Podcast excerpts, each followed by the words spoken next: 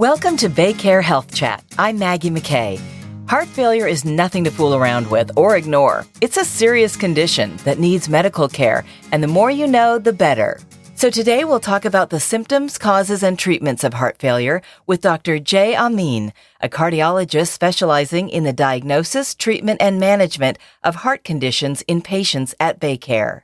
Dr. Amin, thank you so much for joining us today to talk about this important topic that affects so many people. Yeah, thanks for thanks for having me. I appreciate that. Absolutely. To begin with, what is heart failure and are there different types of it? Yeah. So congestive heart failure is a condition that's common in our population of patients that we see typically in the United States. And it's characterized by symptoms of shortness of breath, fluid retention, swelling in the legs. And typically, what it's related to is the fact that the heart muscle as a pump is unable to pump the flow of the blood forward. And as a result, it back it backs up and patients develop congestion in their lungs they have difficulty breathing and there's another type of heart failure where though the heart muscle pumps normally, it just doesn't relax properly. And as a result of that, patients can get congested with the backup of the fluid into the lungs, causing symptoms of shortness of breath and fatigue and difficulty doing their activities of daily living. And you said it's common. Are there any statistics? How many people are we talking about that are affected by this? Yeah, no, it's a common condition. You know, we've been overloaded with all the COVID 19 and the pandemic. But, you know, if you look at the United States of America, there's probably about 6 million people in the country that have a diagnosis of congestive heart failure. And every year, unfortunately, there's probably 900,000 new cases. And so this will only continue to worsen as you see in our aging population. I mean, there's 10,000 individuals that are baby boomers every day. Um, mm-hmm. And so it is a condition associated with aging of our population. So it's only going to increase. And unfortunately, if you look at the number of patients, you know, perhaps over the age of 40, there's a 20% likelihood that patients will develop in that age group over 40 symptoms of heart failure during the course of their lifetime. And it's a huge economic impact and social impact within our society and the cost is extraordinary. I mean, it's extraordinarily high, and it's probably 30 to 40 billion dollars per year. But by maybe 2030 thereabouts, it'll be 60 or 70 billion dollars. So it's a huge economic impact within our in our society, and a huge social impact, and it affects a lot of people. You mentioned age. What other risk factors are there? Who is at greatest risk? Yeah, it's patients that tend to have a history of some other medical issues. And the things you think about are ischemic heart disease or coronary artery disease. So those are the patients that have had blockages of their arteries to their heart and or have had prior heart attacks where the heart muscle is diseased or damaged it used to be several years ago or decades ago where hypertension was the main cause of congestive heart failure, and that tends to be also a predominant cause in, the patient population that we see now. But hypertension in itself is a huge risk factor. We'll see heart failure in patients that are, uh, for example, diabetics, patients that are obese with valvular heart disease, and, and valves are you know, within the heart itself or structures that they're like gates within the heart. They open and they close, and if they get diseased over time, that can lead to heart failure. You know, with the COVID-19 pandemic, we've seen cases of what's defined as myocarditis, with which is inflammation of the heart muscle leading to heart failure. And then interestingly, there is a condition called uh, stress-induced cardiomyopathy, believe it or not, where patients are under tremendous amounts of emotional stress, which can lead to a diseased heart, where the heart muscle is not pumping as well as it should, which can lead to symptoms of congestion, being water retention, fluid backing up in the lungs. Um, so there's a multitude of causes. Unfortunately, we've we've come a long ways in terms of advancements in treatment.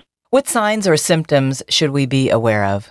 So the bread and butter symptoms, there's several, but we always focus on breathing? Are you short of breath with activity? Are you able to do the activities during the day with no symptoms at all of shortness of breath? Or are you noticing you're becoming more winded, going up a flight of stairs, doing the laundry, or going for your daily walk. Then we zoom in on more specific symptoms. Are you noticing that your legs are getting a little more swollen, that you're retaining maybe a little bit water? There's what we call edema. Are you short of breath at night? Are you able to lay flat in bed? Or are you wheezy, more fatigued? A lot of patients present very subtly with symptoms of heart failure, and a lot of these patients are elderly. Until you really, you know, zoom in with some questions and asking about these specific symptoms, it's sometimes difficult to tease out. And you mentioned a couple of causes of heart failure. What would you say are the top few? Um, in the United States of America, I think, you know, for a long period of time, hypertensive heart disease. So these are patients that have a history of hypertension, maybe not well controlled.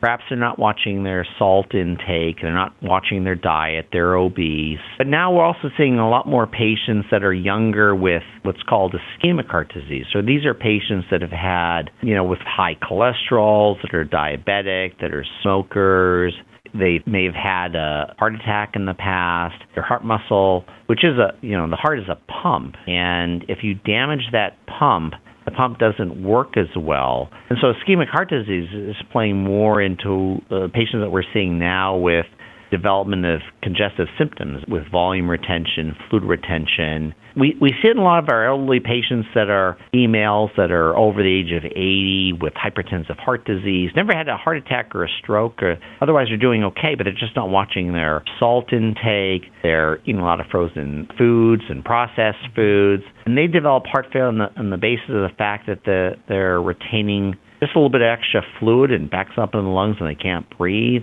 and, um, wow. and that's a component of a heart failure that we see a lot of commonly in the United States. Dr. Amin, what does diagnostic testing involve for heart failure? How do you test for it? Yeah, there's a number of tests that we do. You know, a lot of diagnosis for heart failure is just based on clinical examination and symptoms. But there are some additional tests that we can do to try to sort some of this out.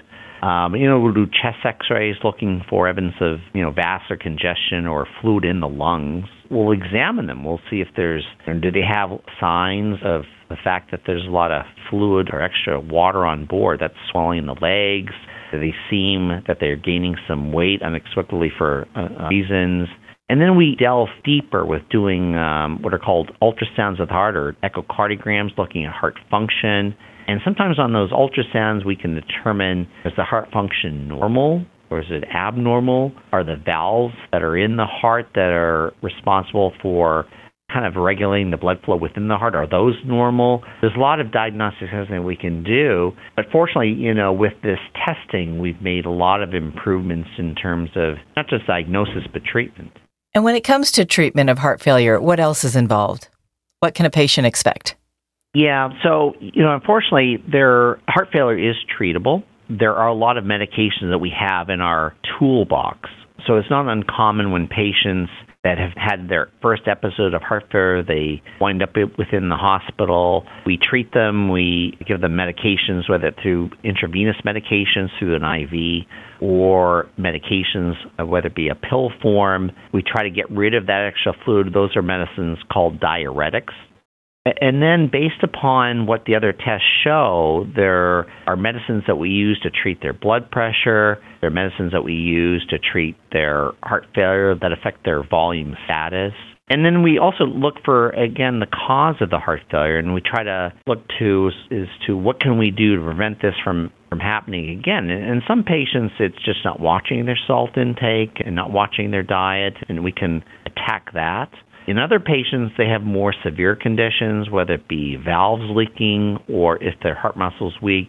Could they have underlying coronary artery disease with lack of blood flow to the heart? And there's what's called cardiac catheterizations, which we can do to look at the arteries to make sure the blood flow to the heart is normal. So there's a multitude of tests that we can use and a number of medications that we can use to help optimize their status and improve their functional capacity and prevent recurrent episodes of heart failure. That's encouraging. What's the overall prognosis based on? Severity, age, type of heart failure? Yeah, no, no, very good question. And, and, so when we look at patients with heart failure, unfortunately, if you get admitted with heart failure within the United States of America, your mortality rate can be as high as 25% for readmissions within the next 30 days. We've made great advancements with following up with patients in the office within a seven day or 10 day horizon, adjusting their medications and kind of instructing them, educating them, and optimizing their medical therapy. The fact that we're doing better than that now. And so I think a lot of heart failure, uh, both treatment as well as prognosis, has improved over time. The important thing is, I think, education with patients and finding out what the cause of the heart failure is and trying to treat the underlying heart conditions such as hypertension, obesity, things like weight loss. Monitoring your weight on a daily basis is important. Watching your salt intake. If you're a smoker, getting off the cigarettes. If you're a diabetic, you know, focusing on diabetes management. If you've got a, if you've got a history of valvular heart disease, trying to assess the valvular heart disease with testing and determining whether or not we need to do uh, additional imaging or testing to fix the issues with the valve. So there's a lot of things that we can do in 2022 that we can't you know, couldn't have done perhaps 20 years ago. Still, it's a very common condition. I think we've made a lot of advancements in not just treatment, but also helping out with prognosis. Dr. Amin, what's your advice on prevention of heart failure? And once you have it, why BayCare is so outstanding in treating it?